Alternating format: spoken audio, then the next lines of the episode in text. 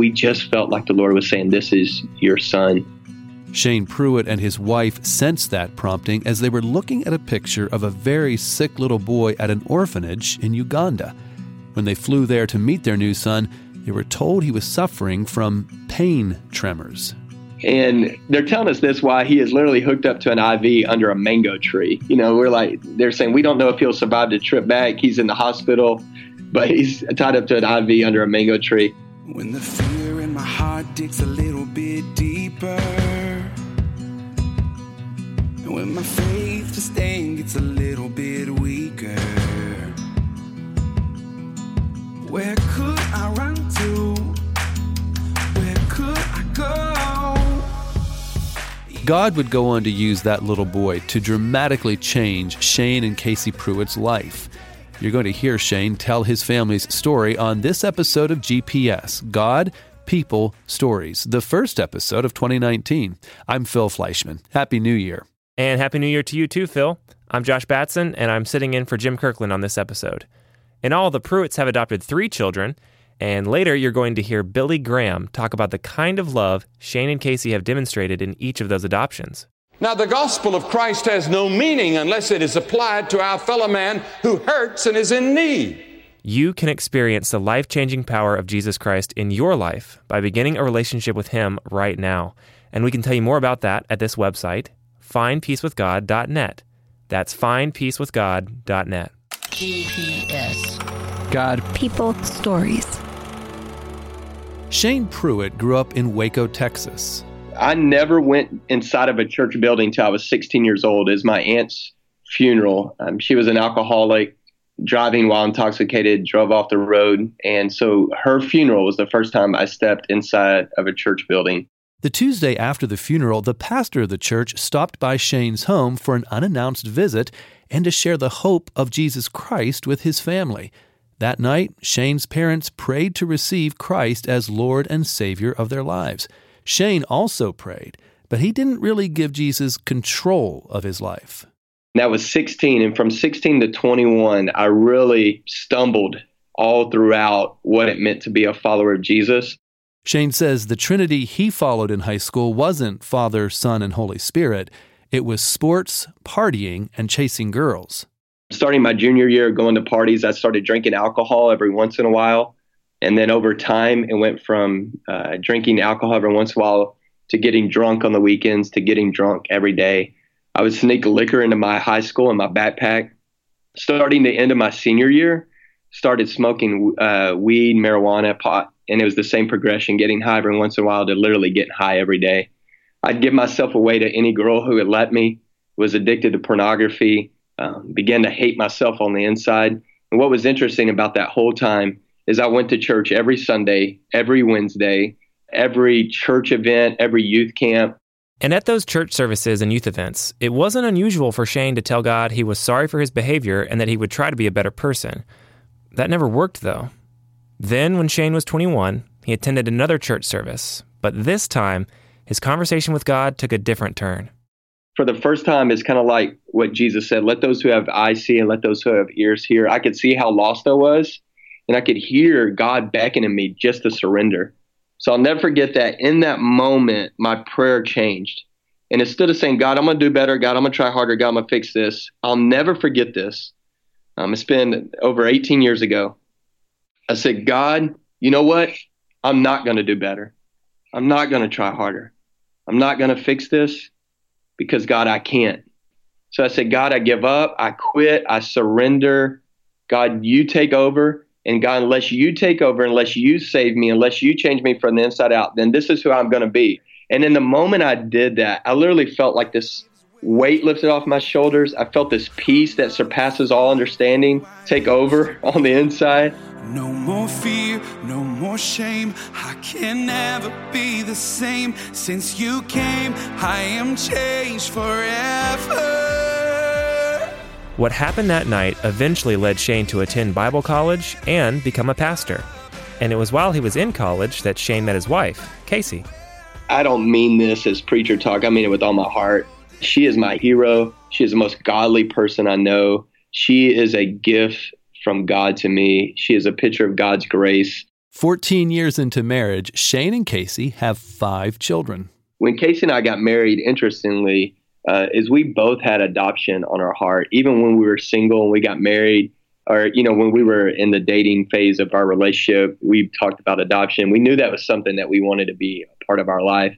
So when we got married uh, we had two daughters came to a point where we were like we really believe that god's called us to adopt and at this stage of our life and family.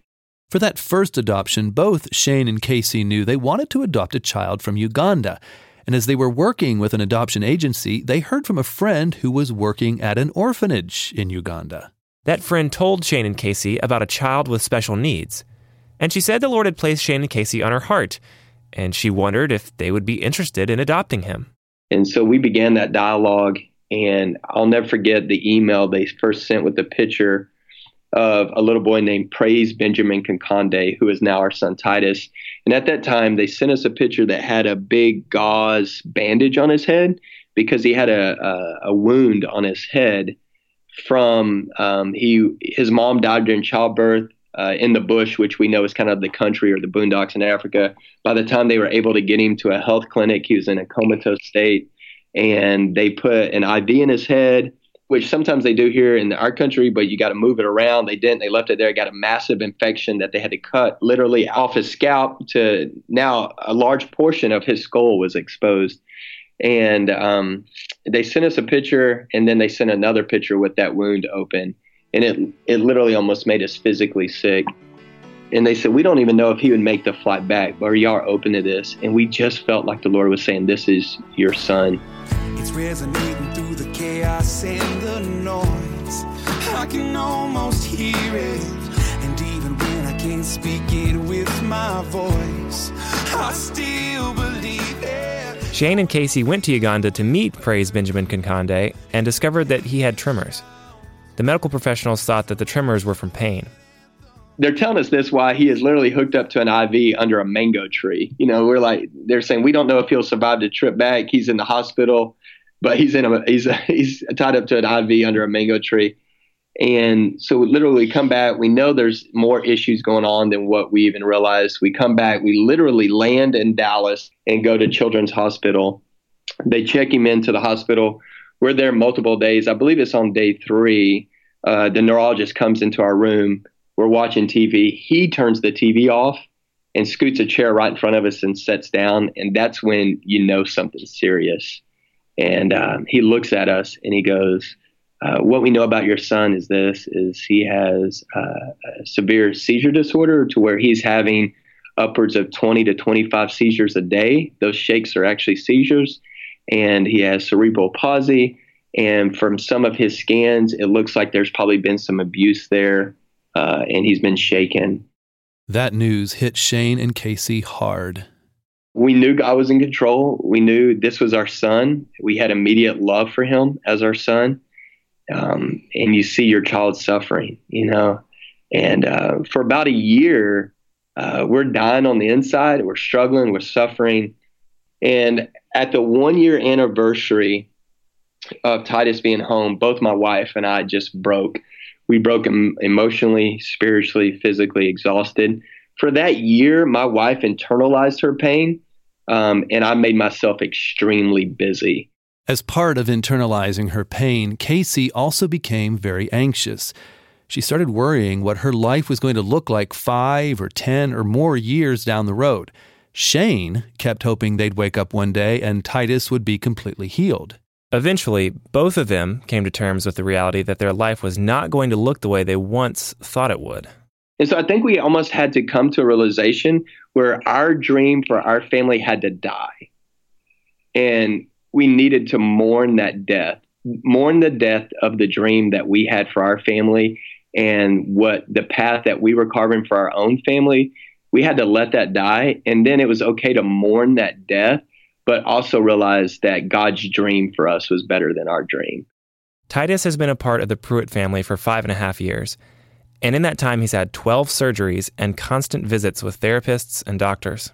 The last five and a half, six years been by far the most difficult years of our life because it is so hard to see your child suffer. I would much rather suffer than see my child suffer. But it's also been by far the best five and a half years of our life because I believe God has used Titus in my life and my wife's life. You know, and every day we pray for his physical healing because I know God can heal him with just a thought.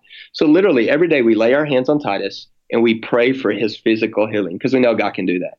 But what's ironic is over these last five and a half years, as we have prayed for Titus to be healed, the Lord Almighty has used Titus to heal us because things in our life, I believe God has begun to kill, like consumerism and the belief that everything is supposed to be easy. God's killed that in our life in a good way.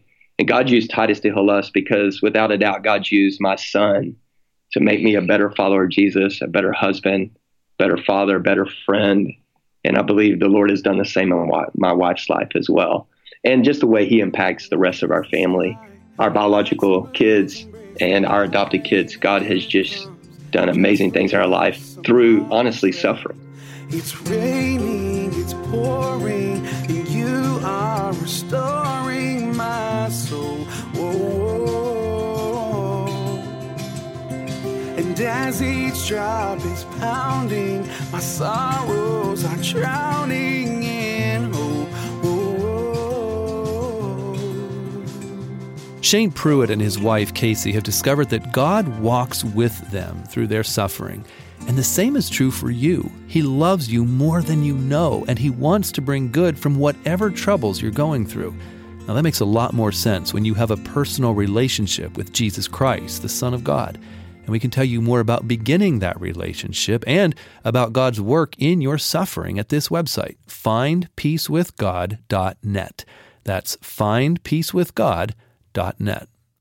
So Shane made a video of his wife and him bringing home one of their adopted kids. And in just a minute, he'll tell us how that video went viral and caught the attention of national TV. You're listening to GPS God, People, Stories, a production of the Billy Graham Evangelistic Association. Now, the gospel of Christ has no meaning unless it is applied to our fellow man who hurts and is in need. Billy Graham and Jesus said, Thou shalt love the Lord thy God with all thy heart and soul and strength and mind, and thy neighbor as thyself. Our neighbors are people of a different race or a different cultural background, and we're to love them. When is the last time that you shared your life with another person or someone of another race? Jesus believed in the worth of the individual. And Jesus spent most of his time with individuals, not just great crowds. The Bible teaches that God loves you as an individual. Greater love hath no man than this, that he lay down his life for his friends. And the Lord Jesus Christ died on the cross. And while he was on the cross, he was thinking about you because he was God. He could look down the centuries and call you by name on that cross and say, I love you I will forgive you if you will come to me. Are you ready to come to Christ? You can learn more about that at our website, findpeacewithgod.net. That's findpeacewithgod.net. Before Shane and Casey Pruitt adopted Titus, they'd had two bio daughters, Reagan and Harper. After they adopted Titus, they adopted two more children, both from their home state of Texas a boy named Elliot and a girl named Glory. Everything with Glory happened so quickly, as in just a few hours, that Shane and Casey didn't have a chance to tell their other kids about her until they brought her home. Then they posted a video of that meeting, and it went viral. And literally, I think over the next month, I probably did 40 plus interviews. Um, and the video, either, either we were on uh, an interview or they played the video on just about every major network there is and major morning show there is, news outlet there is, um, and even across the world. And so we got emails and comments, uh, about 98% of them positive. You know, we're a multiracial family. Um, and it was, uh, it was great. And it was a great opportunity because every time I shared the gospel, you know, because people say, of course, why did you adopt? And I got to share about our adoption through Christ and our Heavenly Father adopting us. So I got to share the gospel. Uh, probably about 80% of uh, interviews cut that part out, but some left it in. So it was a great gospel opportunity. And then we got to sh- really shine a bright light on orphan care and adoption and children in need and the brave choices that birth mothers make. We want to celebrate them. And so it was a great opportunity really to just shine a light on adoption and foster care and orphan care as well. You can watch the video Shane made on YouTube. Just search for something like Pruitt Adopted Baby Sister. And by the way, Shane also has a book coming out soon. Uh, it's about what he and Casey have learned about struggles and trials and trusting in God. You can learn more about that book by searching Nine Common Lies Christians Believe. Shane and Casey's story is a great way to start the new year, isn't it? We really appreciate Shane taking the time to talk with us, and we really appreciate you taking the time to listen. You know, one of the many places you can listen to GPS is on the Billy Graham app. It's in the App Store and it is free. I'm Phil Fleischman. And I'm Josh Batson. Happy New Year from all of us here at GPS God People Stories. It's an outreach of the Billy Graham Evangelistic Association. Always good news. We gotta shine, shine.